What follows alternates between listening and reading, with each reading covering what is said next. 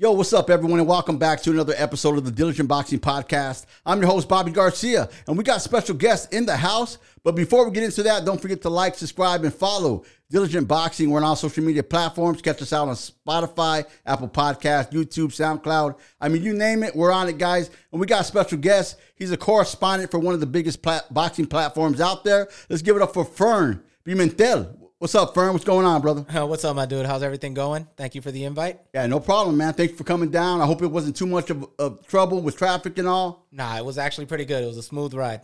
Because uh, so, coming from from LA, you're from LA, right? Yeah, born and raised. I mean, from LA, sometimes that traffic can be horrendous, man. Oh yeah, any anything after four thirty, trying to head to the downtown area or anywhere else, it's ridiculous. Trust me, downtown uh, traffic is terrible. It's, it's, it's, ridiculous, man. And you know, sometimes I wish I had a private jet that can fly me from from city to city because that traffic is horrible, man. Oh yeah, it, it, it is one of the most horrendous places to have a vehicle and drive in. I could only imagine. Uh, trust me, I, I do it, and thankfully I don't have to drive that much during the during that traffic time. But I know it's horrendous. Trust me, it sucks. Do you like driving? I love driving. I love driving. Give me an open road, I'm perfect. I've driven to Vegas so many times for fights that I've actually gone there on a Saturday morning and left uh, probably like two in the morning on Sunday just to get back home around six. Yeah, so yeah, I've done it. So, and you being in media, I mean, you must travel a lot. Yeah, right. Yeah. Where's the Where's the furthest place you've ever traveled? Furthest place I've ever traveled was last year in November. Uh, I went to Miami for the Devin Haney versus uh, Yuriorkis Gamboa fight.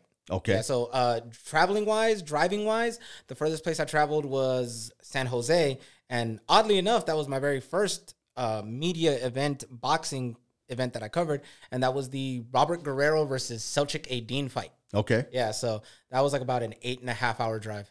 Wow. Yeah. And of course, you you, you were you were accommodated and everything. You got the rooms and yeah, all that yeah. stuff, right? Mm-hmm.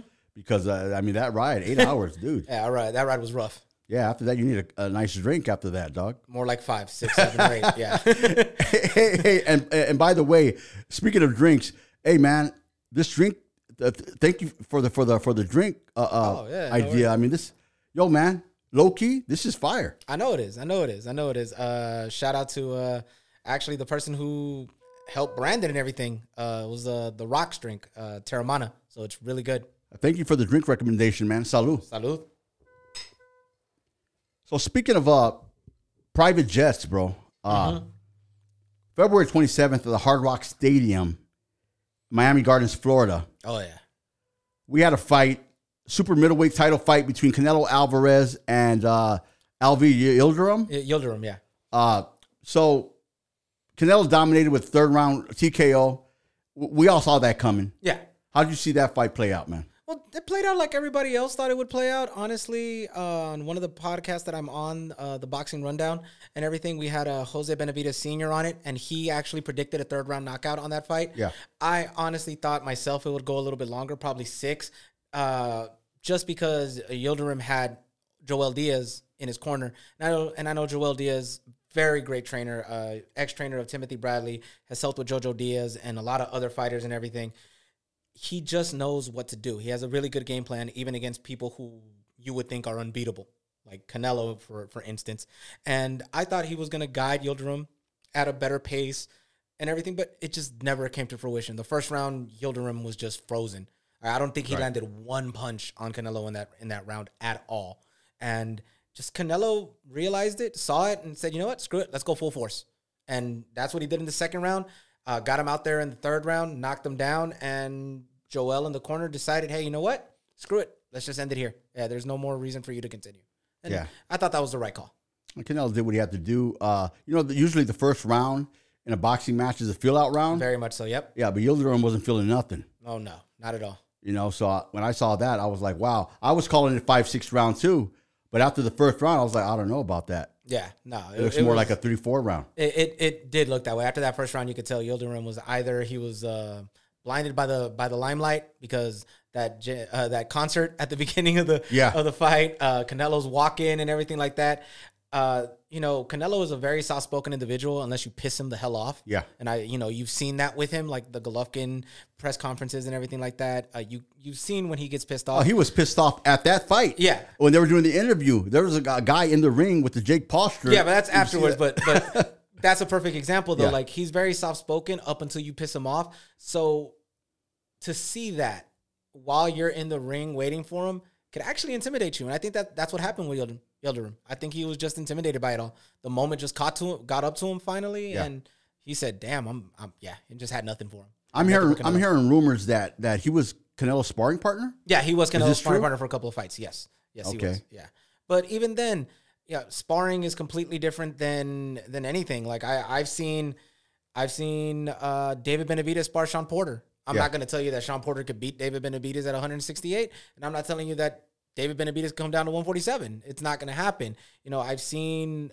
some sparring wars.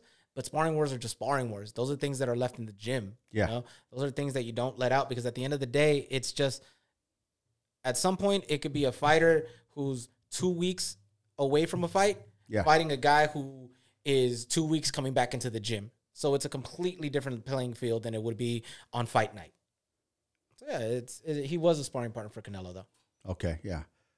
Well, I mean, in sparring, yeah, it's it's not a real fight, no it's not but you do know, uh, you get to learn that person. yeah You know, you, you, you learn their, their their maneuvers, how, how they move, how they hit, when they hit, and I, I mean, for Canelo, we we all know Canelo's going to win this fight. Come on, yeah I mean, I mean, you, you know that, but uh, you brought up you brought up Benavidez. Mhm.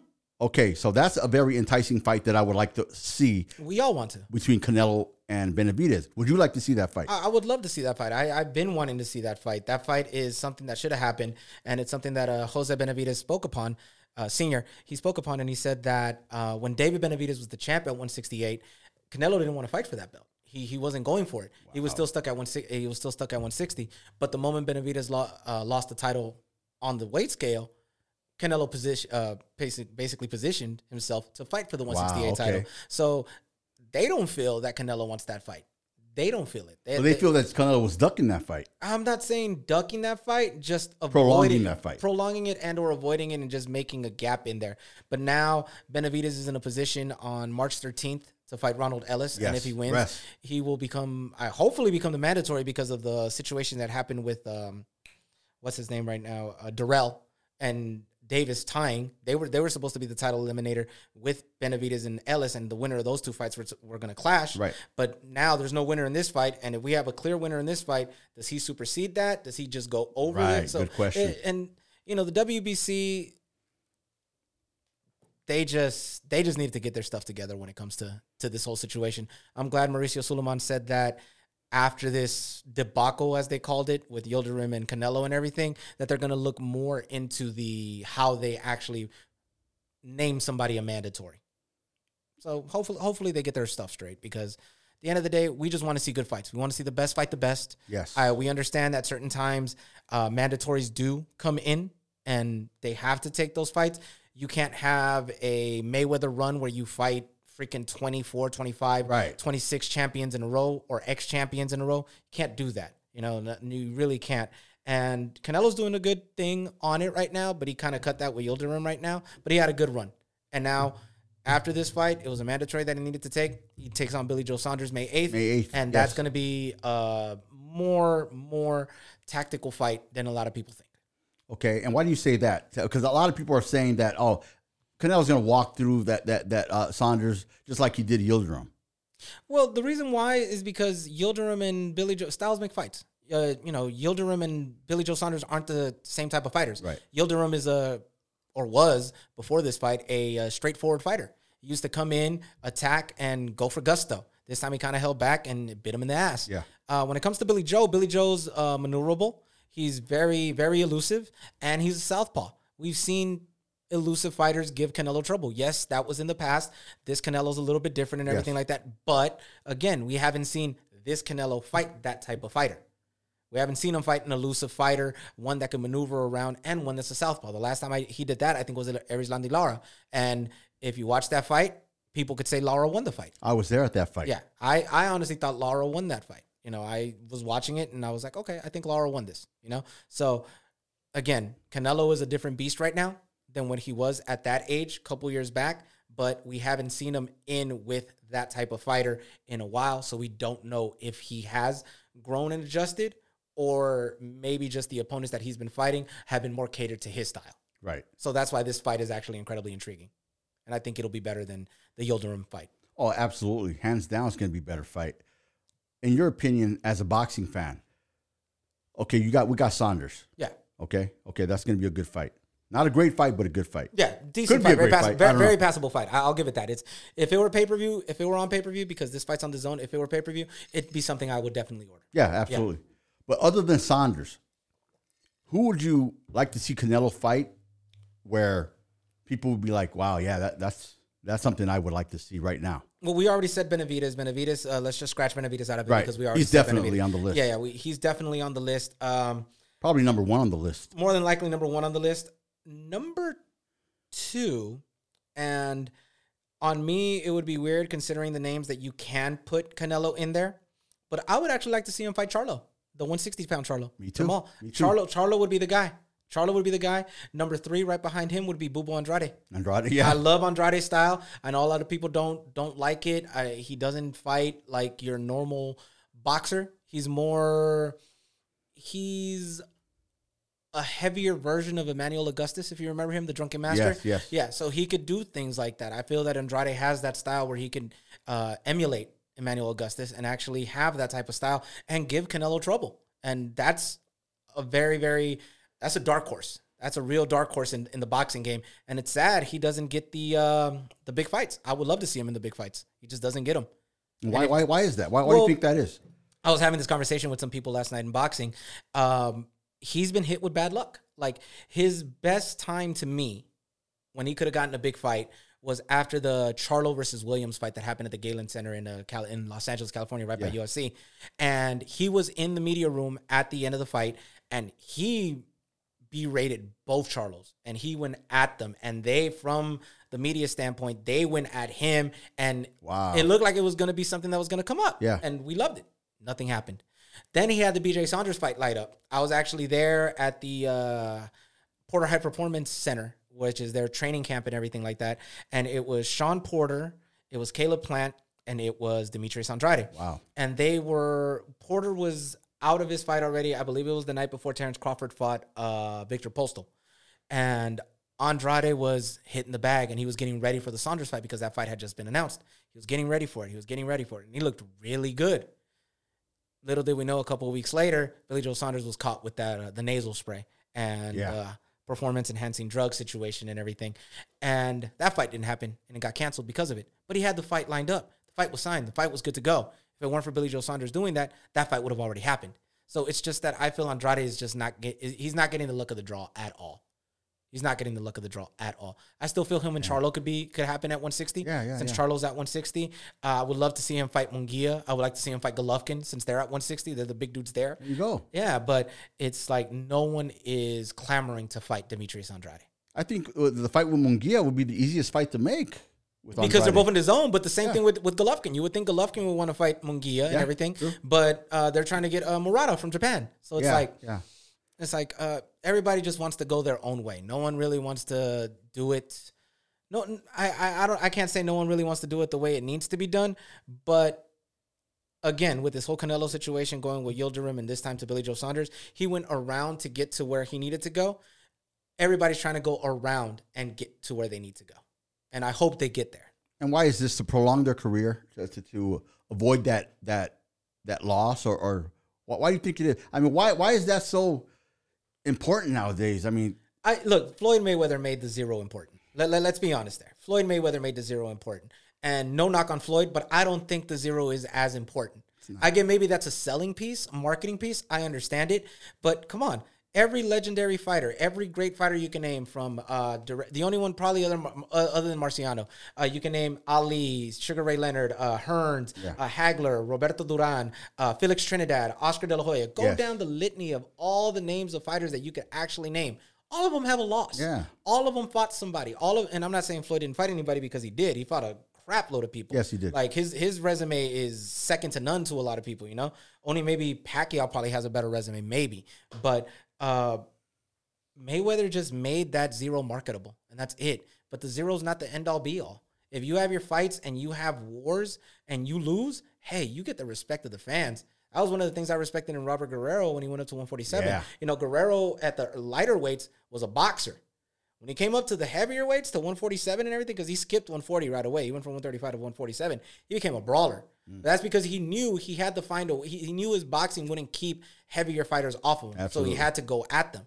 And I respect him for it. And he took L's to some good people. He took L's to Keith Thurman, you know. He took L's to like Omar Figueroa at Yeah. the time, who was uh, coming up and everything like that. His record is filled with L's versus good fighters in our generation right now, and that's respectable. You know, Danny Garcia, his L's are to people that are good fighters in our generation, respectable. Shawn Porter, who has one of the weirdest styles out there, but he is a dog versus anybody.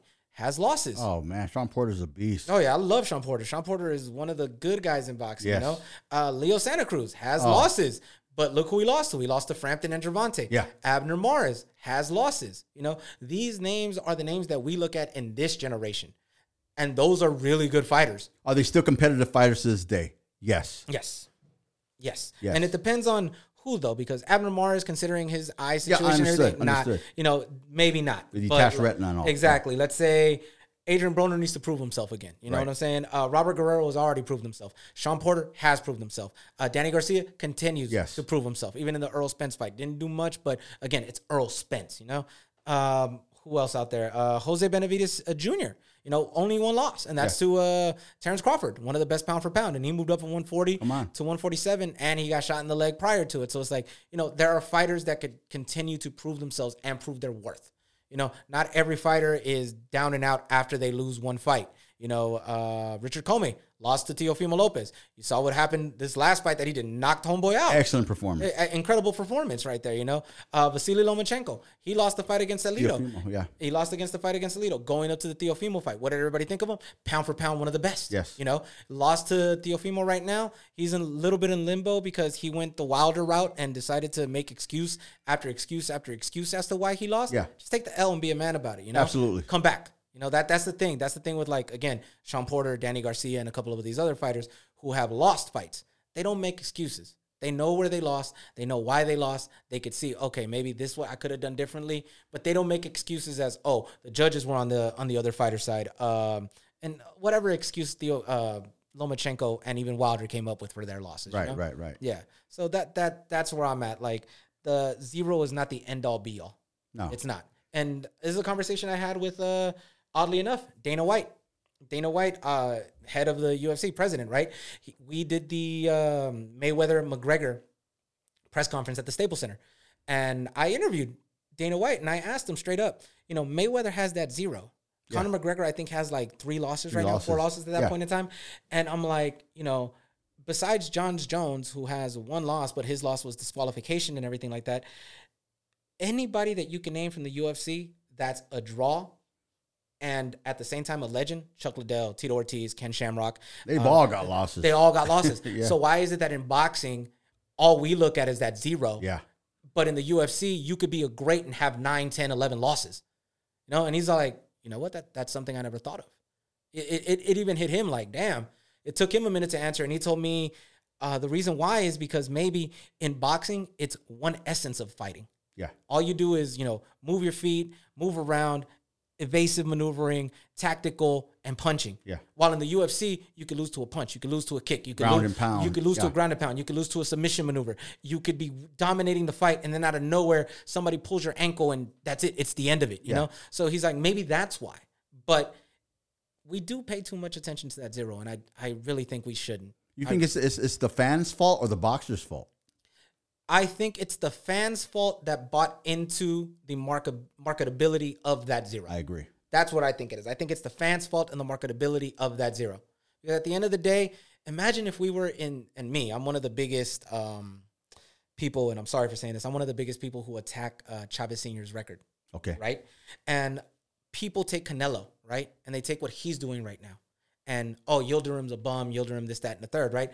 But come on, Chavez at a time when he was 40 and 0 fought a guy making his debut. Yeah. You know, like I thank God that social media wasn't around in those times It wasn't. because those guys would have gotten eaten the fuck up. Yeah. They would have gotten destroyed every which way.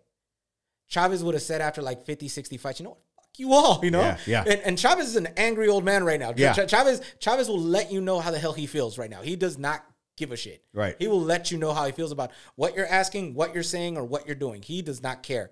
And back in those days, I could only I could only imagine him. You know what? All of you, I'm not. I'm retiring, just because he couldn't set like he couldn't keep people happy. And you know, I like the fact that fighters nowadays understand that no matter what in the social media era, you're not going to be able to keep everybody happy.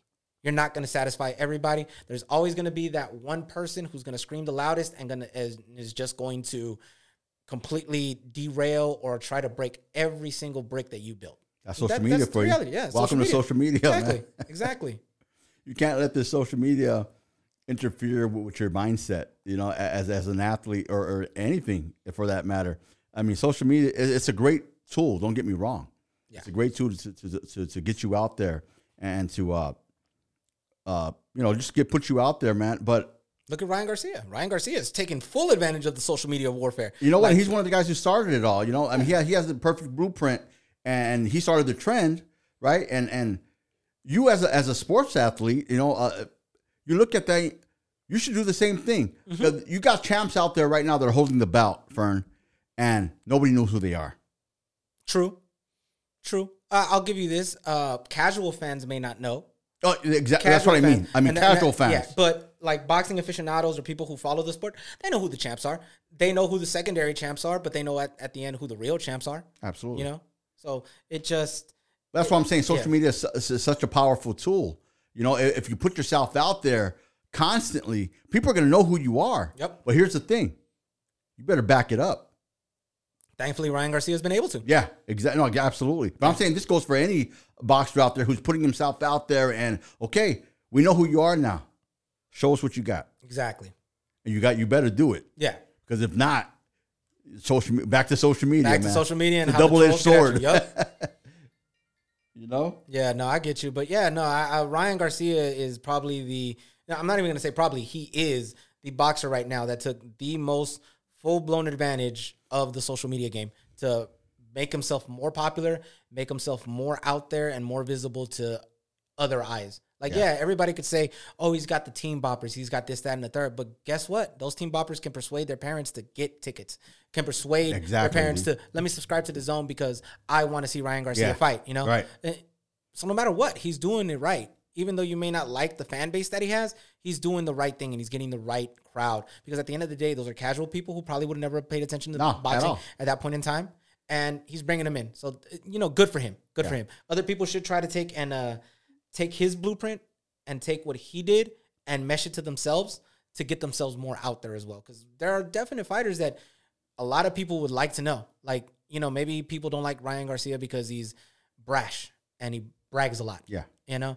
But if like let's say someone like a Leo Santa Cruz, who's a humble family man and everything like that, were on social media more and showing off his side of the boxing world, he'd probably have more fans too. He'd probably be more loved because of that. And no knock on Leo because I know the man personally, but it's just like that's the way social media works. Yeah, you does. got you just have to show one aspect that you want to show off. And Leo could show off the humble side and everything like that, and even his cars because he's very braggadocious about his vehicle. Oh, he loves his cars. Yeah, so it's like show off that side. You'll get people. You'll get people who wouldn't watch Absolutely, boxing. bro. You'll, you'll get the car Absolutely. enthusiasts. You'll get the car enthusiasts in. You know Right on. Same with Mikey, and that's why I like Mikey. Mikey's doing well on social media. Oh, yeah. Mikey's doing amazing. I know Robert Garcia won't let Mikey drive him anymore, but still. I was going to bring that up. You see that video of Oh, him I in the loved car? it. I loved it. Well, I know Robert Garcia is never Oh, gonna let Mikey God. chauffeur for him again. But Rob still, was Rob was he was so frightened, man. he was incredibly frightened. oh my god. He did not like. He he was like Mikey. Rob didn't know what speed was until he got in that car, man. I wanted to. I would have loved to have seen what the what the speedometer said read on that Oh on my that god. on that drive. Was that the Lambo? I don't know what car it was because Oh, you don't man. get the video from the outside from Yeah. the beginning. You get it from the inside, Right. from the dashboard. So it's like, what car is this? But psh, Robert was uh, terrified. Shout out to Robert and RGBA out there, man. Yeah. They're doing their thing. And they're not too far from here either. No, they're about 10, 15 minutes away. Yeah, they're pretty close. I saw them on my way here. Like I literally could have gotten off the freeway and gone there. Yeah. Good people. Good Oh, people. very good people. Very good people. So I mean, so you know, Canelo signed with a three hundred and sixty-five million dollar contract with uh was it the Zone? Yeah, uh, the zone, correct. Okay, and h- how many fights was that for? That was, if I rec- dang, if I recall I- I correctly, forget, I think yeah. it was ten or eleven. Okay, so where are we at now? Well, that's the thing. If you don't, re- if you recall correctly, Uh, that deal was etched out and scratched because Canelo wanted to be a free agent. That's why now he got free from Golden Boy. Okay. And he, yes, he's on the zone now. He's been on the zone the last two fights, but his current deal is not with the zone. It's with Matchroom. It's with Eddie Hearn. Oh. But it's on a, I don't think it's on a fight to fight basis. I think the May 8th fight is the last fight of that deal. And they could renegotiate again Oh, something okay. else. That's what I wanted to get to. But they want they rene- renegotiated it because I guess the money figure didn't play well with the zone. Didn't Right. add up. Didn't didn't get there. So you know they had this little quote unquote litigation, and Canelo spread his wings from Golden Boy, spread his wings from the zone, but he signed to Matchroom, who was on the zone. And now he's having his last two fights were promoted by Matchroom. The Smith fight and the Yildirim fight and this next fight against Billy Joe are going to be sponsored by Matchroom. But Matchroom here in the States has the contract with the zone. so, in other words, he's still going to be fighting on the zone. Mm-hmm. Well, at least for this next fight. We don't know what happens after May. Oh, 8th. okay. Yeah. So, what do you think? What, what are the possibilities that can, that can happen? Pay per view, all his fights, or, or what? What? Uh, Well, the What outlet would- would the pay per view mold for the zone is pretty dead. Yes, I know the last couple of fights that they've had, they've put them on pay per view, but they've put them on pay per view with a um, with an incentive. So, like, let's say you ordered Canelo versus Yildirim, right. you would have access to the zone up until I believe the end of April or May. So they give you like a couple of months of the zone free with the pay per view purchase, and that's good because then you could also get into the whole okay, we gave you a sample of the zone. If you like it, subscribe, and then they have that 100 for the full year Yeah. Or the twenty dollar a month. Which honestly, the 100 for the full year is is amazing. Yes. Yeah, the 100 for a full year is amazing. Thankfully, I'm that. Yeah. thankfully I'm still stuck on that grandfather 999 but Same here. but um I like what they did there. They didn't just say buy this fight and that's all you're getting. You're actually getting a couple of months of the zone that way you could try it out to see if it's something that you're into. And then again, they have Golovkin, they have AJ, they Yeah. have uh uh, Andrade, they have Billy Joe Saunders, they have uh, Munguia, they have Chocolatito and Estrada who are fighting in a couple of Ooh, weeks. that's gonna be nice. They have uh, so much to offer on that on that on that platform, and they even have uh, a library of old fights. So it, I love that platform. The zone's really good. The zone's really good. So no, I I don't know what happens to Canelo after the May eighth fight. I don't know if he signs with Golden Boy back again. I don't know if he stays on Matchroom. I don't know if he stays on the zone. Or does Canelo start his own promotional company? Well, Canelo already does have his own promotional company. It's like I'll give it to you like this. I'll give it to you like uh, Mayweather Promotions. You remember Okay. Mayweather Promotions has been around forever, right? Do you remember back in the days when Mayweather used to fight? Yeah. Do you remember who the lead promoter was? It wasn't Mayweather. It was Golden Boy. Right. Yeah. It was a par- like I'm not going to say a parent company, but it was a company that was providing more of the services that Mayweather Promotions didn't have yet.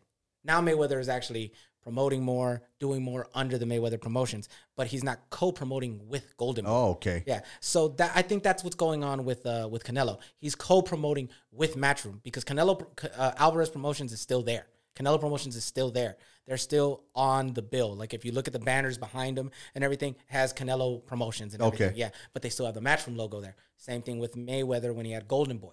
So I think it's just uh, Matchroom is parenting or co-promoting and taking more of the brunt of it than the Canelo Promotions itself. I wonder if he's going to level up at some point. At some point, he should. At some point, he will. He needs to sign his own fighters, obviously, and he Right, needs to become somewhat of a manager himself and everything. But you know, he's only thirty. He's in the prime of his career. Uh, let him enjoy it.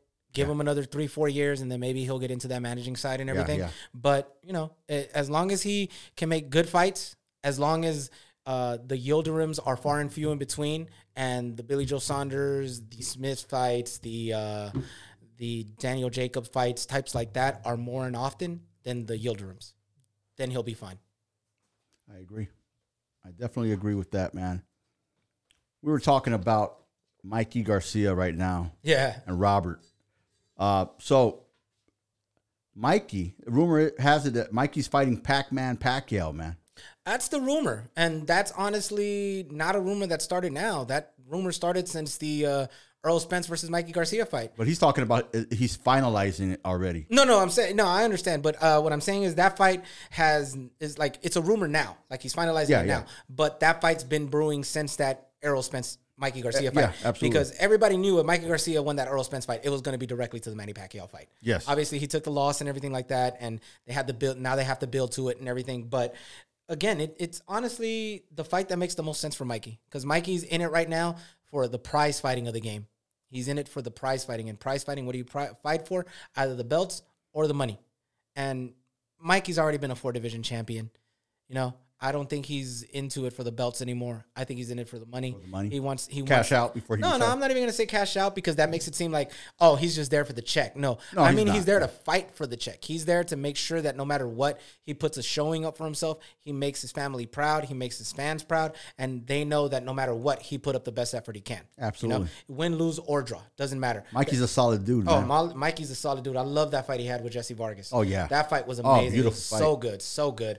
And again, Mikey versus Pacquiao would be a great fight. I, I hope it gets done. I hope it gets made. I hope uh, it doesn't go to the wayside like uh, Manny Pacquiao versus Ryan Garcia. Yeah. you know. Well, at least one of the Garcias is getting it. Yeah, I hope. You know what I'm saying? Let's hope. hope. we could hope because at the end of the day, Manny he has very few fights left in him. You know, the last time we saw him was against Keith Thurman. Yeah. that was last year in the summer. Yeah. actually, two years ago in the summer. Two years. Yeah, two years ago in uh, 19. I was there for that fight. And that's the last time we saw Manny. How many fights do you think Manny got left in him? If he would have fought last year, I probably would have said two or three. Right now, I'm thinking one or two. One or two, right? One or two, yeah. Because at the same time, he wants to run for presidency in the Philippines. And if you're the president of the Philippines, it's like, you can't be, you can't be fighting. How are you gonna get whipped by a president? Exactly. You know what I'm saying? Imagine someone getting their ass kicked by Donald Trump. You know what I'm saying? Oh It's my like- god. yeah, imagine. Oh shit. So you've been a correspondent for, for how long, man? Uh, okay, so I had to look back, and the very first event I ever covered, and I covered it for Fight Hype. Shout out to Ben Thompson and the crew over there; they're doing great work. Uh, was for the Amir Khan media workout, and he was supposed to fight Lamont Peterson in Las Vegas. It was supposed to it was supposed to be the rematch from the fight they had in Washington D.C., but Lamont got popped, and then they found a last minute replacement for Danny Gar- uh, in Danny Garcia. So I went to the wild card for the first time in 2012. Wow. So that's what nine years now. Yeah, bro. Nine years in June.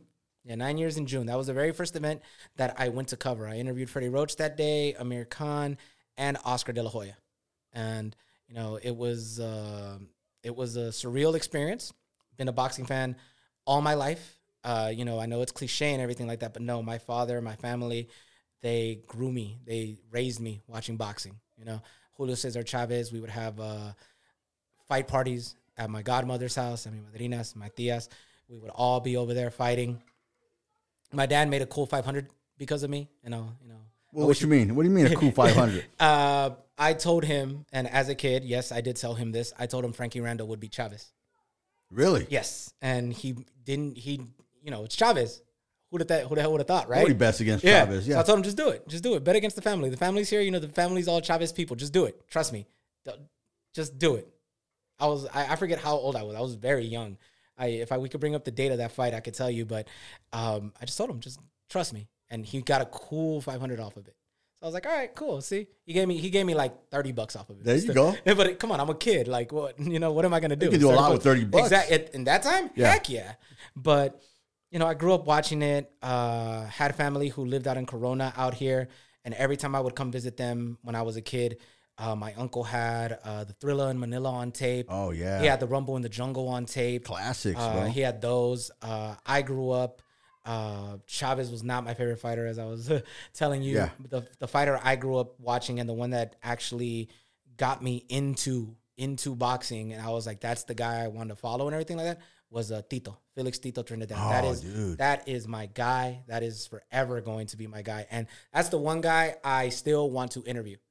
I hope the Vegas Hall of Fame's come back and everything like that once Yeah. this whole COVID thing is because You've I never interviewed him before? I've never interviewed him, never met him, but he is my favorite fighter. No matter what, I grew up watching him.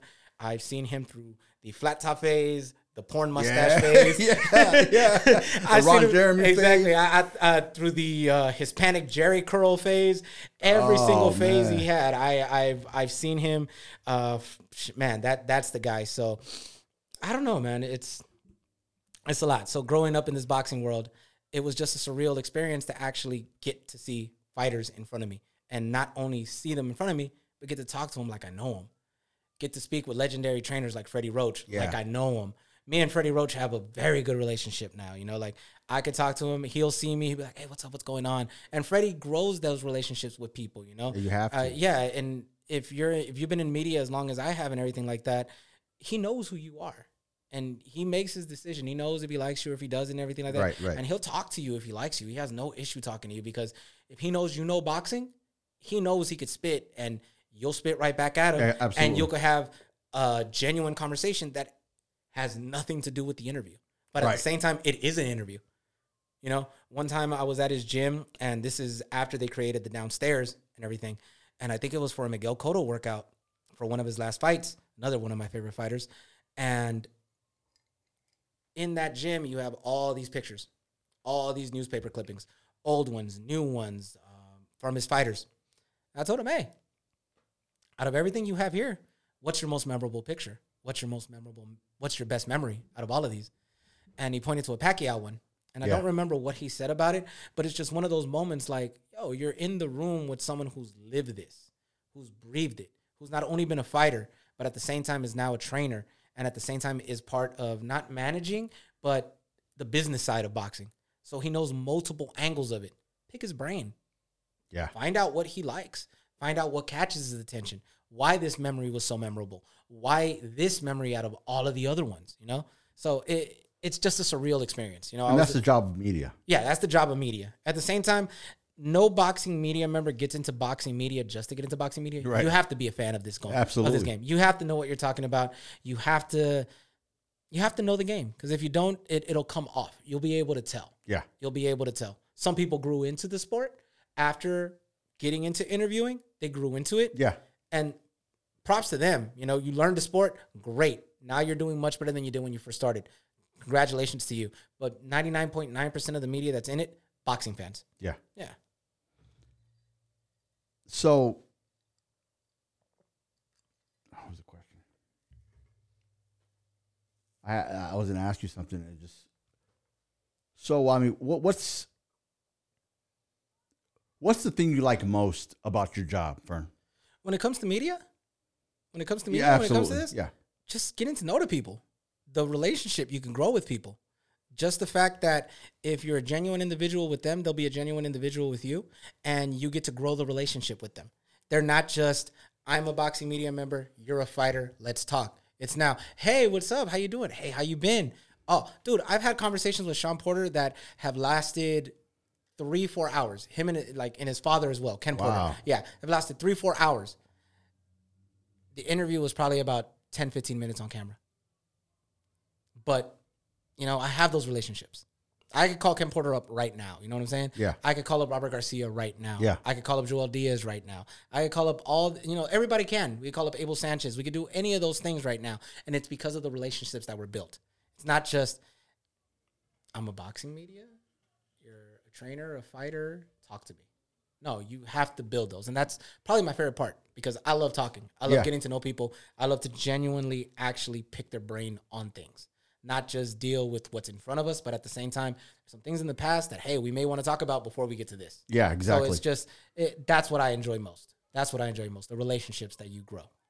okay, I, I remember this question I was going to ask you. Uh, damn, this stuff is really good.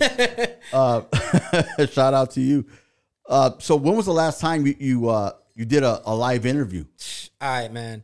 Uh, it may be weird to some people, but not not maybe not that weird because considering now fights are actually allowing media in there. But the last time I was actually able to interview somebody in person, and it's weird. I just thought about it too. I was gonna say Devin Haney after the Yuriorkis Gamboa fight, Right. which is true, but it's a lie. Last time I interviewed somebody in person was Devin Haney at the J at the Ritz Carlton in downtown LA in January. Oh, in January. He was here in January, and obviously, and he wants to be he wants to do more with the media. He wants to be more out there other than just social media and everything. He wants to do more with uh, boxing outlets. He wants outlets to actually interview him and have more access to him. Good. So, and, and I loved it. His people called uh, called up uh, Michelle Joy Phelps, uh, the behind the gloves uh, head and everything. And she was supposed to do the interview, but something happened to her. And she's Oh. like, Fern, I know you're like 10, 15 minutes away from downtown. can you do it? I was like, yeah, it's Devin Haney, of course. I have a, like I've built a relationship with Devin Haney. Like if you see that interview, uh, there's a part where I tell him, you know, I've known you for like a couple of years now, and I told you from the moment I saw you the very first time, you have a lot of resemblances to Mayweather. Yeah. And Ian is like, yeah, yeah, you've been telling me that for a long time now. So it's something that's been built in him, like he already knows it. Like, yeah, that's the guy who tells me that. But yeah, the last interview I did was Devin Haney in his hotel room at the Ritz Carlton in downtown LA. It was probably mid January. Probably mid January. Like, again, driving over here, I saw the exit where the Robert Garcia gym is at, and I'm like, man, maybe I should go there. Yeah. get some interviews with them and everything like that. But everything's been done by Zoom as of late. Like I just interviewed uh Benavidez Senior on Monday, yeah. and it's on the channel right now on the Behind the Gloves interviewed. But that was a Zoom call. You know, I'm supposed to get uh Keith Thurman next week. Yes. You know, uh, the next time I'll probably interview somebody in person will be in two weeks. Um, Abner Mares, uh, his uh, PR person, told me that Abner's opening up a restaurant, and they're going to give me the details. Oh, get down. Yeah, and when they give me the details, they're like, just head to the restaurant. Abner will do an interview there. No worries. Oh So, man, that's gonna be awesome. So dude. yeah, it's it's one of those things again, and see the relationships built. Absolutely. The PR person gave me that information. Yeah. and me and her have been friends probably about a good five six years now. We don't talk just boxing. I hit her up, be like, "Hey, how's everything down south?" Because she's uh closer to Oceanside, San Diego. She's like, "Oh," and she used to live uh, in the Valley. And she's like, "Oh, everything's great down here. It's a little bit open, more open than Los Angeles." So we definitely talk about more than just boxing. We see how everything is. So again, it's just relationships you build in this game. They go, they go far. Yeah. They go far. relationships by everything, man. And everybody's, like you said, go, doing interviews through Zoom Mm-hmm. because of the whole COVID situation, man. And, and and you have to respect that because these uh, these are athletes we're, we're interviewing, Yep. and they can't be affected by the COVID because that that affects their pockets. That's uh, that affects them a- as a sports athlete. And uh, do they want to do the interview? Of course, they want to do. Yeah, the of course. and they would love to do it in person, but they got people telling, "Hey, it's just do it through Zoom. It's safer." And it is safer, and I understand that completely, man, hundred percent. Look, I feel bad for uh, Joe Smith. Joe Smith was Yeah. supposed to have a fight on uh, ESPN a couple of weeks ago. His opponent tested positive on Thursday, the day right before the weigh-in, and the dude not postponed his wedding to a month after the fight. date. Really? Yeah, he postponed his wedding. He was supposed to get married, Damn. but everything was built around and postponed around the fight. And little did he know, two days before he was supposed to fight, the fight was getting postponed because his opponent tested positive for COVID. Oh, you know, man. that sucks. That you know? does suck. So now he has to. I don't know if he got married a month later. Uh, it's not a month yet, but I don't know if he's going to postpone it again till the fight really happens and then a month Oh, later. okay. But see what I'm saying? His life was put on hold for a fight, and then his opponent tested positive, and it screwed all the plans he had. Win, lose, or draw, he was going to go back one month later and get married. Yeah, know? yeah. Now he has to wait. And that's what this COVID thing has done to people.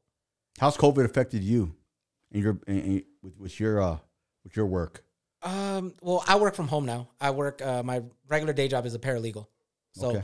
I work at a law office. Um, everything's pretty much emails, text messages, uh, faxes. That's all it is uh, right now, and the monotony of being home all the time and not having the option of going out You must get bored. it, your- it, it, it gives mind. you and i could i could assume about a percentage of the the people listening to this will be will agree to this it gives you cabin fever Yeah. you want to go out you want to go do something but at the same time you know you can't Okay. and even then you kind of miss the let me drive to the office because when you're in the office and everything like that and you're working five days a week what's the what, what's one of the first things that you always say i can't wait to get home Yes. but now you're home all the time so what do you, what do you it- say now? it- well i stay still by uh by Can't US wait go to lunch or what? no, like, can, can I do something? But no, it's like you don't do that anymore. You can't say, "Oh, I can't wait to get home," because your office is now home, wow. and you can't go out. So that that leads to cabin fever. That leads to other things. You have to do something to basically change the routine of your daily thing. Go for a walk. Like during my lunch, I don't eat lunch. I actually either work out Yeah. or go for a run. There you go. Yeah, just change it and don't go. And yeah, I know you're like, oh, but you can't run five days a week or you can't work out five days a week. You actually can if you change the if you change the route. Yes, you can You don't have to. You don't have to go through the same route that you run every day. You can run the same amount of miles. You could walk the same amount amount of miles, but you could go where you made a right a right yesterday, make a left. Yeah. Where you made a left the, day after, make a right. Switch it up, Exactly. man. Switch it up. Go to different routes. You know, you could do so many different things. And at the same time, I give props to the people who are at home and are reading books and are educating themselves more. Absolutely. And are actually taking online classes and finishing degrees that they held back during time. There you go. So at the same time, you know, this as much as it's a negative for a lot of us, a lot of blessing us at the same yeah, time, yes. It's a blessing as, at the same time as well. What's your most memorable moment in your media career, man, that you can remember? What's the What's the thing that that comes that comes to mind? I smile and laugh and almost spit out my drink because you said you said a key word there, and it's remember. I have one that I don't remember, and one that I do remember. The one that I don't remember, I'll tell you the story about, and it's hilarious. Was it because you were drinking this bad boy or what? I was actually drinking, and I'll show you the bottle. I put it on my I put it on my Instagram. I I couldn't believe it happened, and you'll love the story of it. no, you will. You will definitely love the story of it. Maybe it's here. Maybe I didn't put it on my Instagram, but I know I put it somewhere. Ooh, All right. So for those who don't see it, this is a Chivas Regal bottle, Ooh. but it's a Mizunara bottle. Okay, what's that? It's made in Japan. Okay, so Oh, it's a knockoff. No, it's a real Chivas bottle. It's blended Scotch Scotch whiskey Oh, and man. everything, but it's made in Jap- Japanese barrels. Okay, so the story on that is this: it was Golovkin versus uh, Canelo two. Golovkin had just lost. Oh yeah, yeah, yeah. Golovkin got the got the didn't get the decision. So um, I was coming down the elevator and Loeffler saw me. Tom Loeffler, uh, Triple G's promoter, saw me and he pulled me and he's like, "Yo, friend Fernando, how'd you have it?" I'm like, "I had a seven seven five Golovkin, but at the same time, you could see it seven five either way. Yeah. some swing rounds there. So don't be surprised. You know, it came out seven five Canelo Yeah. which you know easily called. Like it could have either gone either way. So cool. You know, we're all doing our media thing. We're all trying to get Canelo. We're all trying to get Golovkin. Everybody leaves, and media's still there after everything. You know, we're gathering our stuff, this, that, and the third. Okay. And I'm walking out. As I'm walking out, I see a somewhat lost Abel Sanchez. Oh, And I'm like, Abel, what's up? He's like, Did you see Triple G and his crew? I'm like, Yeah, they left on the bus like two, three minutes ago. Abel. Yeah. He's looking for them. He's looking for them. And I'm like, They just left on the bus like two, three minutes ago. He's like, Shit. And I'm like, Why? He's like, Well, I'm supposed to be with them and we're supposed to be going to the after party. And I'm like, Okay, damn. And I'm like, What hotel? And he was like, uh, dang, I forget what hotel it was. Uh, I forget what hotel it was. I think it was the Mirage. No, no, no, it wasn't the Mirage. It's the Mandalay Bay. Mandalay Bay. Mandalay Bay. It was the Mandalay Bay. Uh, it was the Mandalay Bay, and it was one of the newer ones that they built from the Mandalay Bay. Okay. So, um, he's like, "Do you know how to get there?" I'm like, "Yeah." So he was like, "So, I was basically his guide from the T-Mobile Arena. If you know, it's right on the uh, right where the freeway exit is, and where the In and Out going to the MGM Yeah. is. So we had to go through New York, New York. We had to take the little Metro Link and everything Right. that goes past Excalibur and all of those and everything like that. And I took him. And when we got to the end of it, he's like, "Let me thank you." And I was like, I, I thought that that was his thank you. When he said, Okay. "Let me Oh yeah, thank you." yeah. Right. And somebody comes and they give me a wristband. And they give me a Triple G wristband. So I ended up in the after party. Oh man, dude. So you got hooked up, bro. I got hooked up and VIP status. Mhm. and I didn't know. I didn't Right, know. right, right. So you know, I never brought my camera out. I never took it out. I never wanted to interview people. It was just I was I was there. You know, I was cool with it. And then out of nowhere, Tom comes, and he's like, you know, Chivas Regal is sponsoring this. You know, I know you drank the Chivas and everything because they do the Avalon 360 shows. Yeah. and everything. So he used to hook us up with Chivas there. But this was a special bottle. This was one of those, you know, we only have a couple of these. So try this. So he gives me a shot. Abel comes. He gives me a shot. Uh, one of the other media, one of the PR people for Golovkin comes. They gave me a shot. And then the dude at the bar is like, dude, everybody's just giving you a shot. I'm like, yeah, I, I know they are. And he, he's like, just whenever you want one, just let me know. And these are free of charge. Wow. Yeah, so we're just drinking and drinking and drinking. Mind you, my flight was at 9 a.m. the next day on Sunday to go come back to LA. What time did you first arrive at the party? I arrived at the party at 11, 11 p.m. 11 p.m. Mind you, this is Vegas, so you know that thing's going forever. Oh yeah. So we're drinking, we're drinking, we're drinking, we're drinking, we're drinking, we're drinking, we're drinking, we're drinking, we're drinking, we're drinking, we're drinking. I wake up and I'm at and I'm at my cousin's house. My cousin lives in Vegas, so you know my cousin lives there in Vegas. So I didn't never really had to stay for a room. Okay. So I wake up. I don't know how the hell I got there. I don't know how the hell I got home. Oh, and I look at the time. It's nine thirty. I missed my flight. Oh no way, dude. thankfully, thankfully, one of my cousins who lives in LA was actually staying with us at the time as well. Okay. So they were coming back at noon. They were coming back in their car because they drove. So they just drove me home. Oh, But I was like, I was like, oh my God. I have no idea what time I got there. I have no idea how I got there.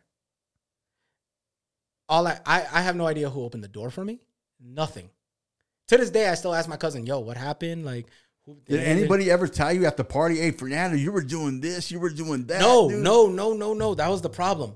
One of the media guys who was there, uh, I'll leave him nameless because him and I don't get along any goddamn more. Yeah. But uh, he started giving me shots, and I started taking shots with him and everything like that. He said, "Dude, you were cool." We had a conversation after this when we were still cool. He was like, "Dude, you were cool up until we got outside. The moment the air, Air hit, hit you, you. the Oh. moment the oh. air hit you, you kind of went like this." And it took you about a good 10, 15 seconds to catch yourself. You weren't falling, you weren't dizzy, you were just stuck there. Damn. I was like, okay, yeah. So that means I drank a lot. How many shots would you say you had that night? From what I remember, before everything was gone, probably about a good 10. 10 shots? 10. And, it, and they weren't regular little, yeah, they were the, Double double yeah, shots? yeah. So it was like, oh. That's 20 shots then. ah, pff. So yeah, man, it was a two, it was 10 of the double shots. So it was 20 shots in there. And it's literally, once I stepped out, and because mind you, at that time it was September. And in Vegas in September, it is like Los Angeles, probably right now Yeah. during the day. And right now it's about 80 degrees outside. Right. You know? So it was 80 degrees out there and it's dry, dry heat. So all of that just went, and I was like,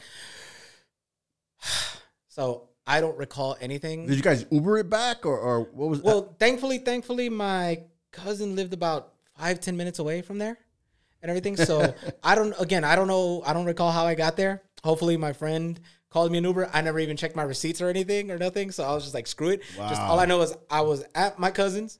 I was sleeping on the couch. I woke up. It was nine thirty. I missed my damn flight. That's all I know. but thankfully, again, my uh, our other cousin uh, was there. They were coming back to LA, and they gave me a lift home.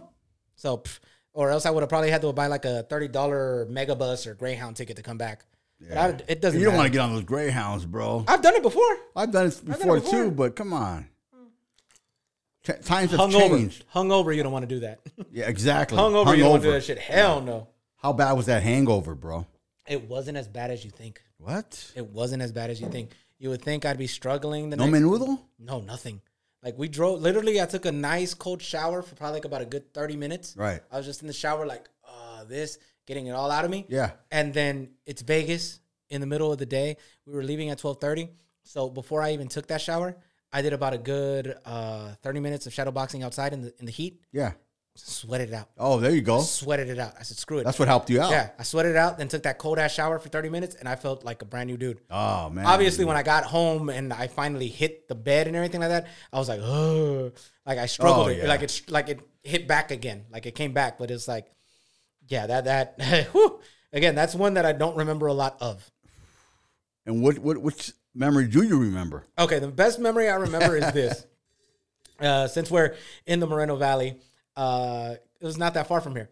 It was actually at uh, Fantasy Springs. Oh. It was after Chris Arreola defeated Seth Mitchell. Oh, the nightmare. Yeah, after after Chris Arreola defeated Seth Mitchell. So um, on those trips, trips to Fantasy Springs, no matter what day it is, if it's a Friday, a Thursday, or a Saturday fight, I will leave probably like around eleven o'clock in the morning and come here because of the drive. Right. And you know the fights here start around four, five. Uh, I believe this fight was a Saturday night fight, and it was Seth Mitchell versus Chris Arreola. Arreola knocks him out, I think, in the second or third round. You know, and I'm about to leave, but by that time I already had a relationship with Henry Ramirez. So as you know, the arena that they have the fights are just a stairwell away from the casino. yeah, absolutely. Yeah. So I'm going up the stairwell to the main lobby, and Henry's right there. Henry sees me. He's like, "What are you doing?" I'm like, "Nothing. Just trying to see what's going on right here before I may I might head out." So he's like, "Come with me," and I had somebody with me, and we're like, "Okay, screw it, let's go with you." We went up and we went up to the top floor. You know what's at the top floor? I've never right? been to the top floor. Top floor is a bar. Oh, shit. Top floor is like a exclusive bar and shit. So I'm in there drinking with Henry Ramirez, Tattoo at the time, who was with Golden Boy. Oh, yeah, Tattoo. Uh, Chris celebrating his victory, and Josesito Lopez. oh wow. yeah, man. so we're all just chilling, drinking, and everything like that. All having fun. We're all cracking jokes and everything. Now that's a get together. I That- think you know what? I think I seen a video. So, there's a video out there. me. You know, Wasn't me that did that. I'll tell you that much. I didn't record anything. there was a video out on YouTube uh, with Henry Ramirez and and the Nightmare. I think it was that day they were celebrating the victory. yeah, so we were we were up there drinking. We now I know where it was at. Yeah, we were up on the top floor. We were drinking, and it was a fun experience. You know what I'm saying? I've actually caught a couple times Chris Arreola at uh, the StubHub Center, or now Dignity Health Sports Arena Oh, and everything. Um, I've caught him there a couple times, and I've literally either been in front of him or behind him at a liquor line to buy a drink, and we continue to talk about that one time. But yet, at the same time, while we're talking, we're taking drinks with one another. We're taking shots at the line. Oh, get down. So- yeah, so it's like it, it's one of those like again, as I stated earlier, those relationships you build. Absolutely. You don't know how you're gonna come up with a relationship. You, it, it's organic. Relationships are organic. They you don't force them. You don't create them. It's just something that happens. Yeah. And the relationship I have with Chris is started there. Obviously, I've interviewed him before. Obviously, I've seen him at media events before. Said hello to him, this, that, and the third. But that was the memory, not only for me, but for him, of me. That's my memory of him. Yeah. Even though, again, interviewed him multiple times afterwards, before it, and during it. But at that point in time, it's just, oh shit, we're drinking, we're having fun, we're enjoying ourselves. We're in a fantasy fantasy springs. Uh, it's nice. I believe the fight was in August, if I recall Yeah, correctly. yeah. It was an August fight, so the night was amazing. The temperature was good, you know, so it, it was just perfect. And out there on the top floor, they have this um, balcony that wraps around the building, and probably separated by like seven, eight feet is a nice charcoal pit.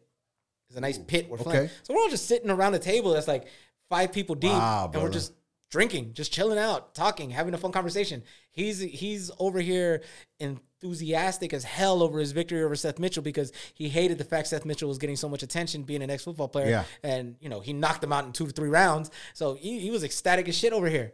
Henry was happy as hell. Oh, yeah. Josesito was enjoying himself with his lady and everything. You know, same lady that he's uh, he's still with right now and everything. Um, I'm over here just chilling. My homeboy who was with me, who drove with me, was there. Uh, Tattoo was on the other side. Uh, the two girls that ended up going, that we gave them a ride home and everything, uh, were there with us drinking as well. So it's like everybody was just having a good time. Life is good. Exactly. Building relationships, boxing victories. I mean, I mean, how how better can it get? Well, think about it this way: the two stories I just told you is uh, both different spectrums of it. One was Chris Arreola after a victory. The other one was Gennady Golovkin after a loss. A lot- yeah, you know? exactly, right. So it's like no matter what, they still enjoyed themselves. They still had fun. I know Golovkin on his end thought he won the fight. I know his people thought he won the fight. Again, I was asked by the promoter, and I thought seven to five Golovkin Yes. for that fight and everything. But at the end, they still celebrated. They still had fun because at the end of the day, this boxing game again, it could go either way at any point in time, especially in a close fight like like like Gennady Golovkin Canelo too. Yeah. you know. But it that that's how it is, you know. And I got to enjoy a party and drinking with people on both spectrums, victoriously and in defeat. That's awesome, dude. Yeah. And in both dude. and in both times I enjoyed myself. And in the feet one, I guess I was kind of like them. I just wanted to forget it. I heard that, dude. I heard that. Uh, but there's something that we we can't forget. That There's there's a fight. We just brought up Chris Arreola yeah. And Andy Ruiz supposed to be brewing up. Uh, that's supposedly uh, April 24th on Fox pay per view. Has that been confirmed yet? Yes, it has. It has. it's going down. It's going down. Where? It's going down. Uh, they don't know yet. Okay. That's the problem with a lot of these cards right now. They don't know yet because of They want fans, the right? uncertainty of everything that's going on. Okay. Like Newsom, since we're here in California, he said that everything is looking good that we may have fans at Dodger Stadium on opening day. Oh, Opening day is April April first. Oh wow. So we could have fans at Dodger Stadium on April 1st. What makes it that we can't have fans at Staples Center April 24th for Arreola versus Andy Ruiz? We can have boxing And then matches. at, and then at Oh. the end of the day, Arreola, Southern California kid, yes. uh, his fan base is out here. Andy Ruiz, uh, pride of Mexico, especially after what he did against Joshua and everything like that in the first fight and Staples, everything. baby, yeah. It- it- Staples Center makes perfect sense, Absolutely. right? But again, you can't announce the venue unless you know what's going to happen. Yeah. Like if you remember, uh, Errol Spence versus Danny Garcia was supposed to actually be at the Staples Center with no fans. Yes. But because Texas opened up, they took it to Texas and said, all right, let's bring fans in. Yeah. You know, so that was a smart decision on them. But again, it was right now you can't really announce. Look at um Canelo versus Billy Joe Saunders. It's announced, but they don't know the venue yet. Yeah. And the reason why they don't know the venue yet is because Vegas may open up and they may have the first Vegas fight. And not the first Vegas fight, but I mean the first big Vegas fight in the new Allegiant Stadium that the Raiders play in. Oh wow. See what I'm saying? Right. So they have to find out what's going on. Everything is so last minute. The waiting game. Exactly. So you may not know where the fight is probably until like about three weeks before the fight. Okay. Right. Of course, we would love to have a freaking uh, Andy Ruiz versus Chris Arreola here in LA. Oh, of course. Come on, man. Uh, That, that, that, that's, a, that's a card built. Just that main event alone, that is built for Southern California. Yes. That's here or Texas because those are the Either big, or, th- those are the big two uh, Mexican fan bases. Texas, Los Angeles, California, Southern California. Yeah. You know, so of course we would love it out here. But if it if we're still not available and we're still not open, I, I don't see why I can't go to Texas. I don't see why I shouldn't go to Texas. Again, if you guys I have no Texas is problem open, with that at all. Texas is open and you know Mexican fan base, and you have these two heavyweight Mexicans who have every single time have been out there have been entertaining. Why not take them there? But if we could have it here in Southern California, shit, why not? Yeah. Yeah. More more power to us. Mm-hmm. Uh, I just want to see the fight. Same here. Same here. Texas, LA, it does not matter to me. I want to see that fight. You think that's a good fight for the both of them? I think that's a great fight for, for the both of them at the time. You know, uh, Ruiz needs is uh needs to see where he's at after the Joshua loss. Yes. Uh, Arreola needs to see where he's at as well in his career as well. He's uh, one of the older heavyweights Yes. at the time. But again, Chris Arreola has always put on a good showing for himself. Uh, remember the fight he had again? Uh, I believe it was Juan, John Pierre Augustin that he had a fight uh, in the Mikey Garcia fight. And ever since that fight, when he beat that kid because that kid was undefeated, the Ruiz fight was actually talked about. So that's 2019. Oh, they were already talking. Yeah, they were about already it. talking about it at that point, you know. Yeah. So it's it's one of those things that it's it's been brewing, but again, we have to see where both are at, and it's kind of a good fight. I know a lot of people are down on it because it's a Fox pay per view, but at the same time, if you've actually seen any of the Fox pay per view cards that they had, uh, Shawn Porter, Errol Spence, uh, Errol Spence, Mikey Garcia, Keith Thurman, Manny Pacquiao, they have gotten better with their pay per view production, what they bring during the pay per view, and what they do during the pay per view. They've brought up their game every single pay per view since the first one. Yeah. So it's a pay per view. I get it. Uh, as a fan, you could downplay it. You could say "fuck it." You, at the end of the day, what speaks loudest is the fact that you didn't order it. And if you don't like the fact that, to order it, don't order it. But again, it's going to be a good fight. It's going to be an entertaining fight. And at the end of the day, the rumored fights that are going to be on the undercard are going to be barn burners as well. Just know that. I was going to ask you. Uh, do we do we know anything about the undercards? there is some speculation about the undercard, and I'll bring it up right now. That way you could know. Uh, I- barn barn burners. There's got to be some barn burners. In Oh there. yeah, no, no, no. There's definitely going to be some barn burners. Let me bring up. Let me bring up my people who I know who has all that information and everything on that. If it's gonna be a pay per view event. We want we want some fights. Yeah, no, no, no. It's it's going to be something. It's going to be something. Just let me bring that up for you right now, and let me get on it. Uh, let's see here. Absolutely, man. Oh, hey, I got some news for you right now that will that I'll read from you right now too. That you'll you'll be uh, very very entertained to know. What Fern? What, what do you got? What well, hold on. Okay, okay. So on the Andy Ruiz, Chris Arreola card, sources are saying that Sebastian Fundora versus uh, and Jorge Cota will be fighting on that. Oh, what? Yes, yes, on that. So that was scheduled originally to be on the Errol Spence Danny Garcia. fight. Okay. okay. So that's that. I believe one of the Figueroas. I don't know if it's Omar or Brandon are going to be on it as well. Okay. And you know the four Figueroas, they, Yeah, they get They, down. get down. They get really down and everything like that. So, uh, let's see. Jesus Ramos will be fighting uh, Okay. against Javier Molina on it. All right. So you know those names, and it is going to be Omar Figueroa versus Abel Ramos. Oh, dude. So again, barn burners. Yeah. those are barn burn fights. This is a guaranteed show to where either you're going to get a 12 round war, Yes. Or a knockdown in these fights. Yeah. you're going to get that. So this is one of those uh, KO events that you need to watch. This is one of those cards that's built for excitement and action. And again, 74.99. I know people may downplay it and everything like that, but this is actually a good card. And then Erislandy Lara is going to be the free TV lead into the fight.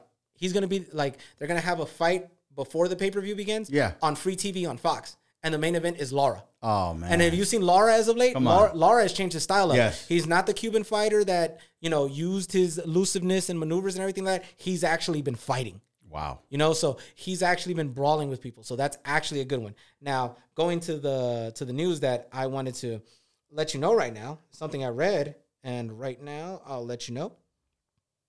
Let me see here. Give me a second. Definitely got to pay for that fight. You got a pay per view fight. Pay for it. It's well worth the money. People are getting their income tax checks right now. Your stimulus checks, guys.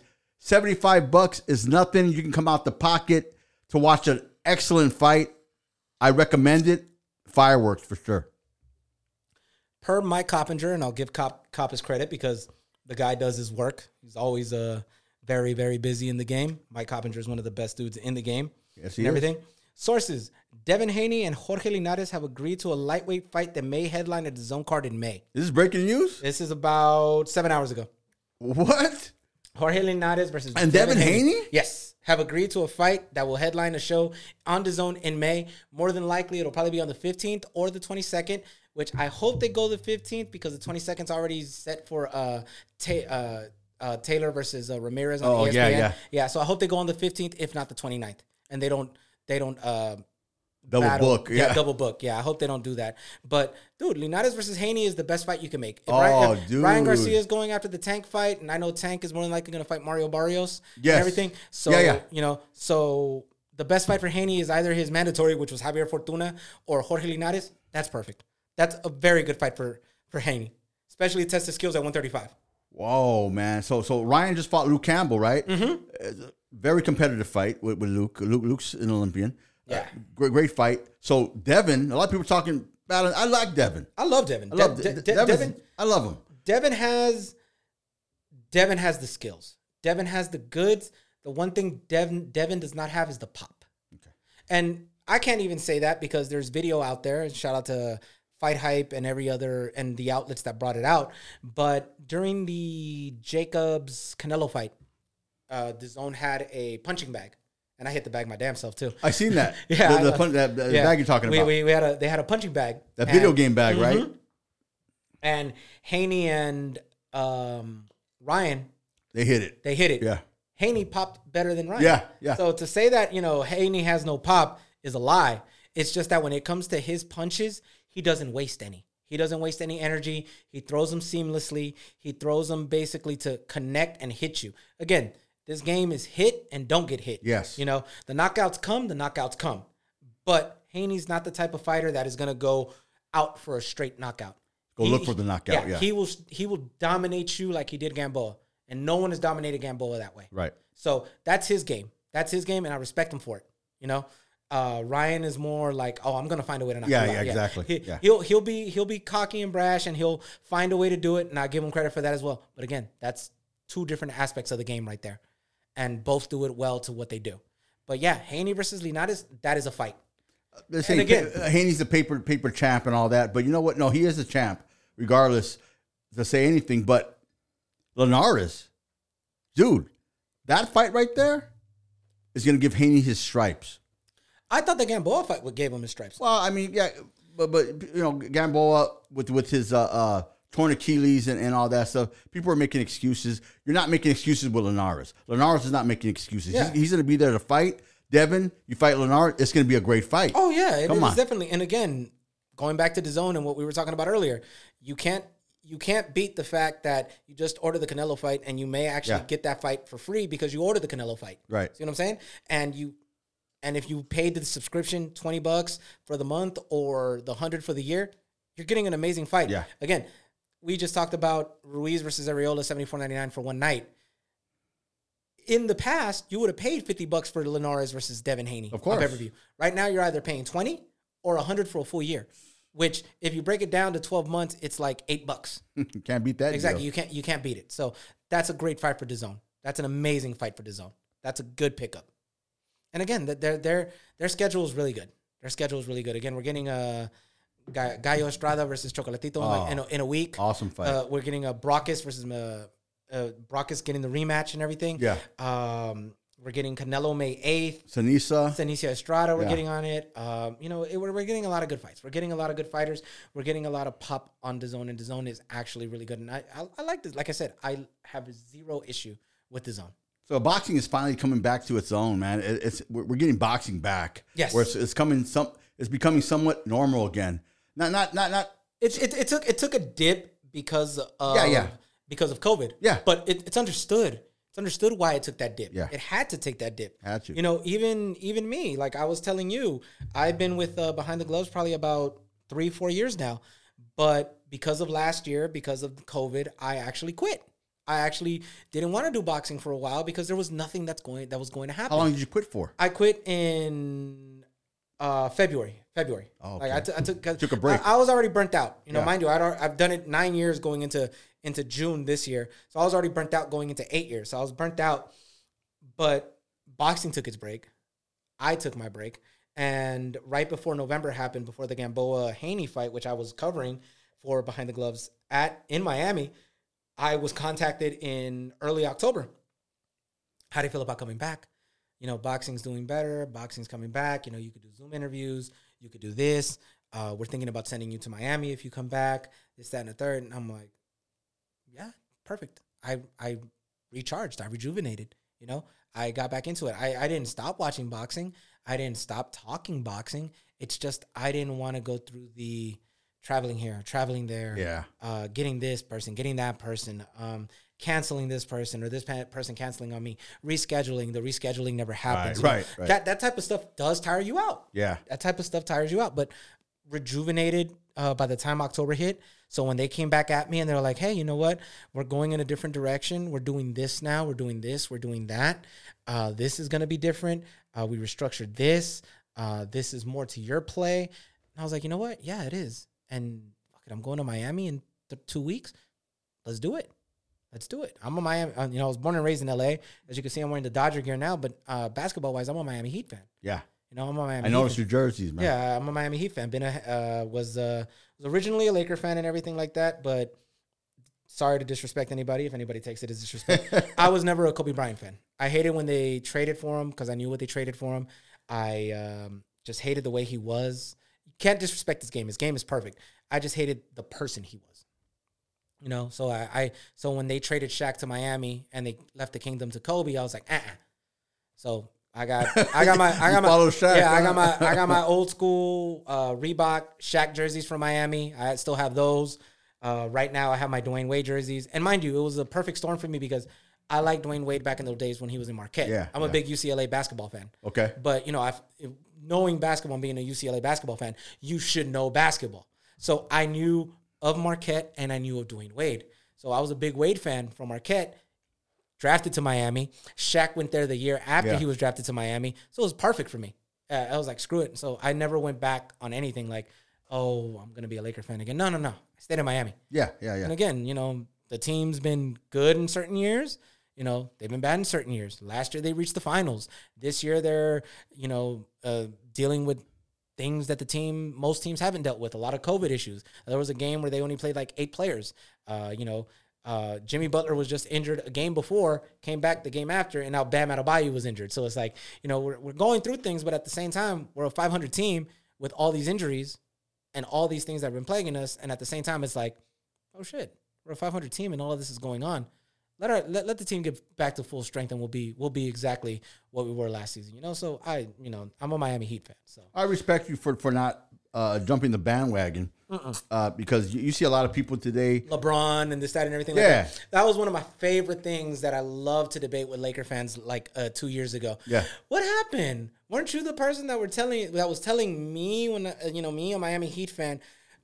Oh, I'm just du- jumping on the LeBron bandwagon, this, that, and the third. But you knew I was a fan like four or five years prior to this.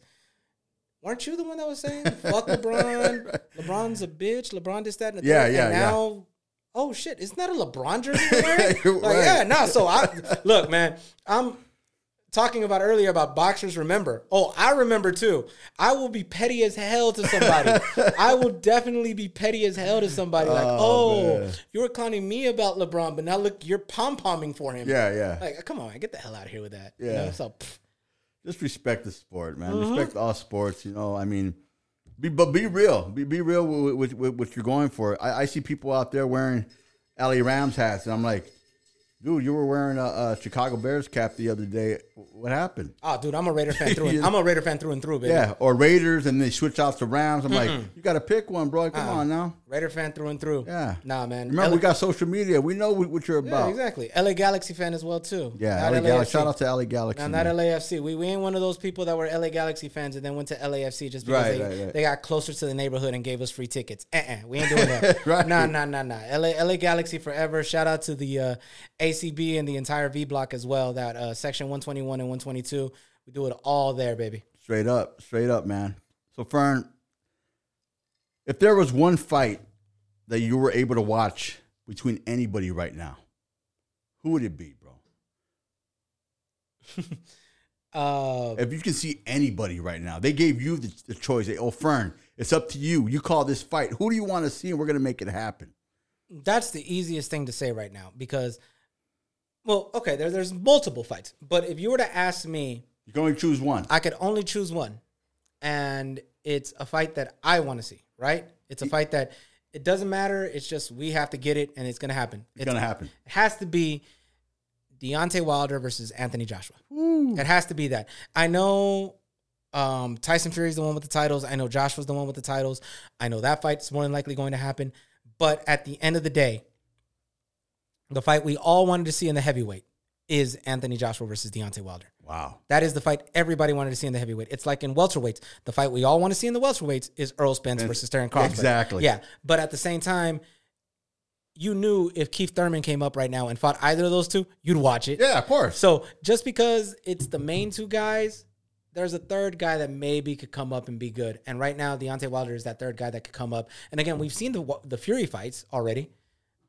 I want to see that Joshua fight. I want to see Wilder versus Joshua. Been wanting to see it. Do you think that fight will ever happen? I hope it does. I, I don't know if it is because at the same time, Wilder needs to pick himself up.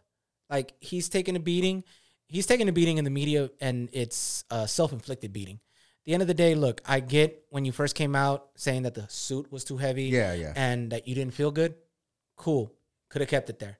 But the fact that YouTubers came out uh, and gave you theories, and now you started regurgitating Yeah. those YouTube theories and everything like that, it it it it took a shot at him. It it literally made him look weak. And I'm sorry for saying it because I like Wilder. I love Wilder. Wilder's Wilder's guy, a, yeah. Wilder's a great guy.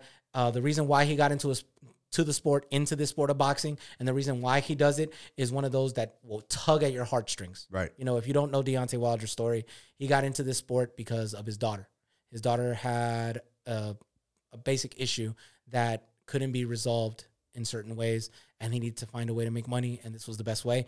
And honestly, he's done the best that he can with it. And if you look at his daughter now, complete 180 to where she's at. There may be still some things I don't know because I don't know the full story if she's healed or Right, not right. or has been taken care of. But at the same time, the fact that he did that as a father, Beautiful. if you're a father and you have kids, that's one of those things that just tugs at your heartstrings. You know that. You, You know? do whatever it takes exactly. for your kids. Do whatever it takes for your kids. So, you know, respect the man for what he did and what he's doing because of her, you know?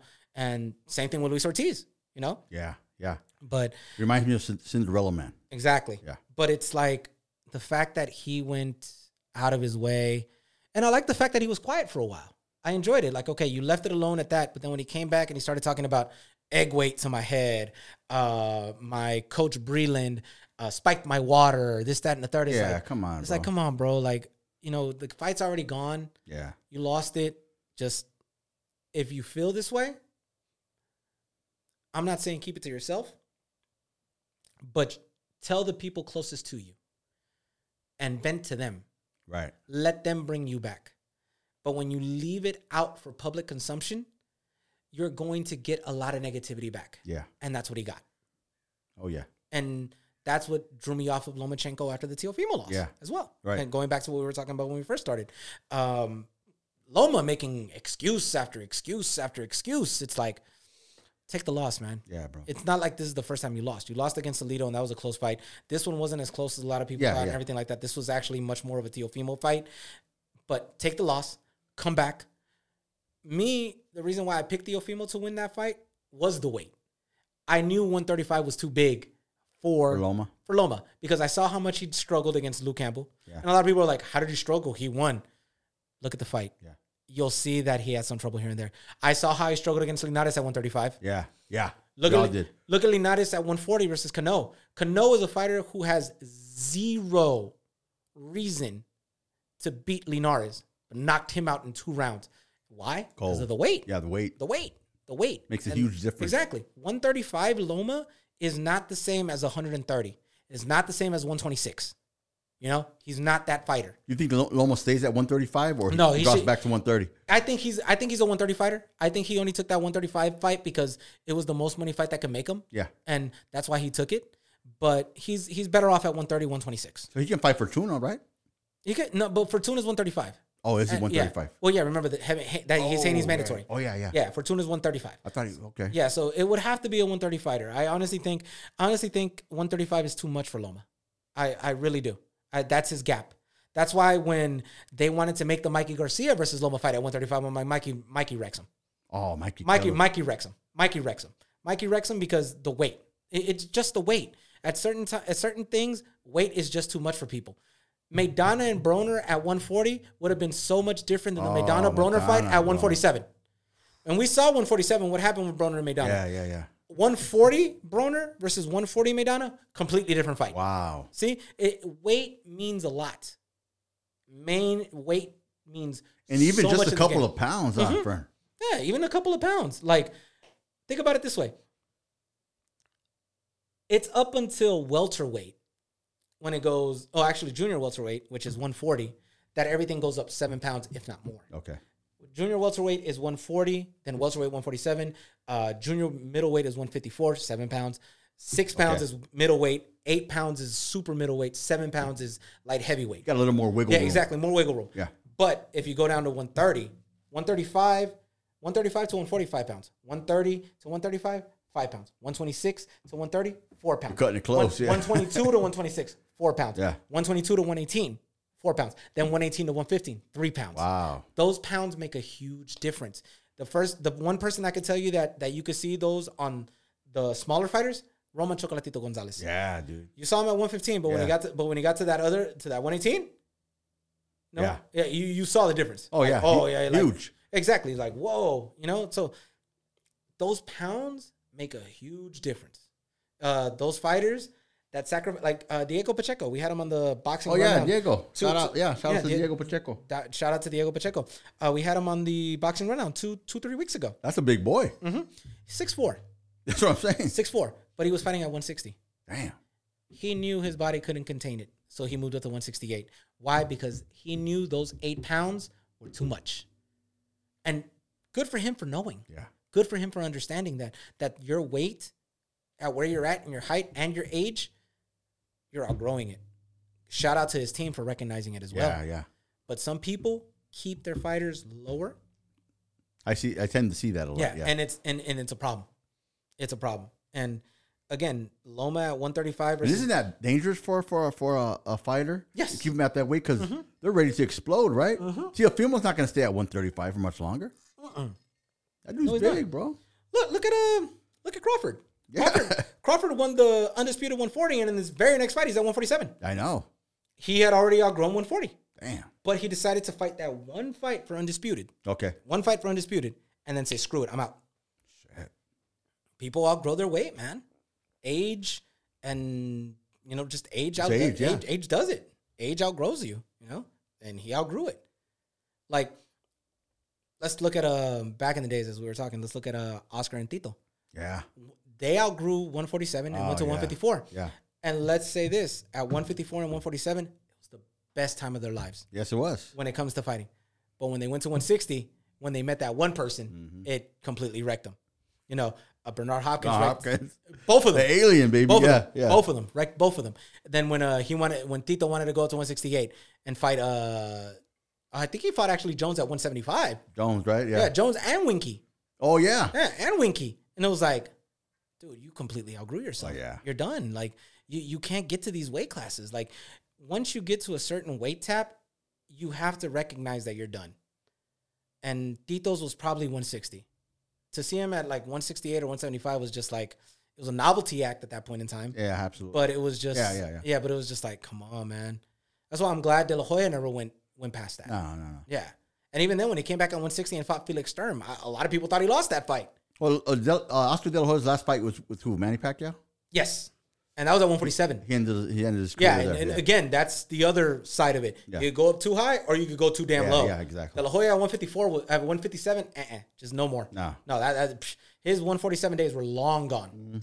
You saw the spirited effort he put up against Mayweather at Mm-hmm. Yeah, oh, 154, yeah, yeah. and then you see the depleted version you got it against Manny Pacquiao. Yeah, yeah, yeah. Yeah, you could say Styles make fight, and Pacquiao was too fast for him, and no matter what weight that would have happened, but De La Hoya at 154 would have probably put him much, much more restraint on those on those punches Absolutely. than the De La Hoya at 147. So it's the same thing with again with Loma at 135. Loma at 135, especially versus like someone like Theo, Ryan, Gervonta, Yeah. or even Devin. He, I think it's too much for him. Yeah. I think it's too much for him. He needs to stay at 130. Well, we hope to see more of uh, Lomachenko. He, Yeah, he is a, a great fighter. He's an elite fighter, and we want to see more of him. Fern, or- we're running out of time, man. Where can people find you on social media, brother? If they, they want to find you, look you up. All right, if you want to find me on Twitter, it's Fern F E R N underscore three two three. Uh, on Instagram, it's L A Fern, so L A F E R N underscore three two three. On Facebook, it's my name, just Fernando Pimentel. Um, if you want to look me up on YouTube, it's behindthegloves.com. Uh, Behind the Gloves, Michelle Joy Phelps. Uh, you can find all my interviews there. Um, I've worked for Fight Hype and the Boxing Voice in the past as well. I have some interviews still on their channels as well. And, you know, just that's where you can find me. Any last words before we get out of here, Fern? if you're a fan of this sport and you want to get into what we get into and we get into media and everything like that, educate yourself before you get into it. Know what you're talking about. Know the fighters. Know about the sport. You know, us as fans, again, I'm a fan and this that's how I started in this game. I started as a fan. You want to actually get into this and get to know fighters and get to meet fighters and get to speak with them, have conversations with them and grow relationships with them. Learn about the sport. Learn about what they've done. Learn about where they've been.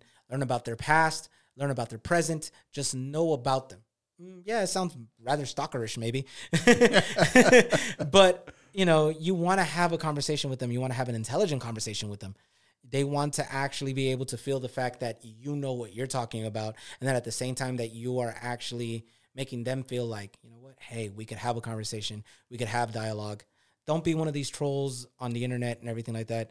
Being a troll's fun. I'll give it to you because I've done it in my past as well. Right. Being a troll's fun and everything like that. But if you want to get taken seriously and you want to actually do this the right way, you know, study the game. Study the people who have been in this media. Study the Marcos Villegases. Study the Radio Rahims. Study the Fight Hype. Study the Ben Thompsons. Study the Sean Sattels from uh, Fight Hype. Study the net the Nesses from uh, the Boxing Boys. Michelle Joy Phelps. Uh, study myself. Uh, study Dominic Verdine from Ring TV. Cynthia Conte from Ring TV. Uh, Doug Fischer, who has done it for a while. Uh, Steve Kim. Um, all of them, you know, study them. Get to see what works for them, what doesn't work for them, and then mesh it to your style, mesh it to you. And at the end of the day, trust me, you'll, if you want to get into this game, you'll know what's up. And if you just want to be a fan and you want to continue just supporting the sport, support the sport. Buy the pay per views, buy the events, buy a ticket to go to a fight. Uh, go find your fighter at a at a media event. You know, uh, media people tend to post where media events are going to be. Uh, find a fighter, get an autograph. You know, at the end of the day, be excited about this sport because at the end of the day, the only reason why this sport thrives and continues is because of you. So that's all I want to say about that. Cheers to all of you. Cheers to all you. Uh, out of for everybody, couldn't have said it better, Fern. Thank you, Fern Pimentel in the house. Uh, appreciate you coming down, man. It's always good to have somebody with your kind of knowledge spitting what you spit, man, because it's uh it's boxing, man. and we need people like you. And, and if it wasn't for you, people like you, we wouldn't we wouldn't have this, man. So shout out to you, man. Thanks for coming down. No, shout out to you. Thank you for having me on, my man. Thank you, and we'll do it again whenever you want. Let me know. I'll gladly be here, and hopefully by the time we do it next time, uh, this whole COVID restriction is done, and we'll have a fighter, a guest, or somebody else coming on as well that could, you know, chop it up with us as well. Oh, we're definitely gonna do that, man. Thanks again, man. And uh, box diligent boxing. We're signing off. Peace. Peace out, people.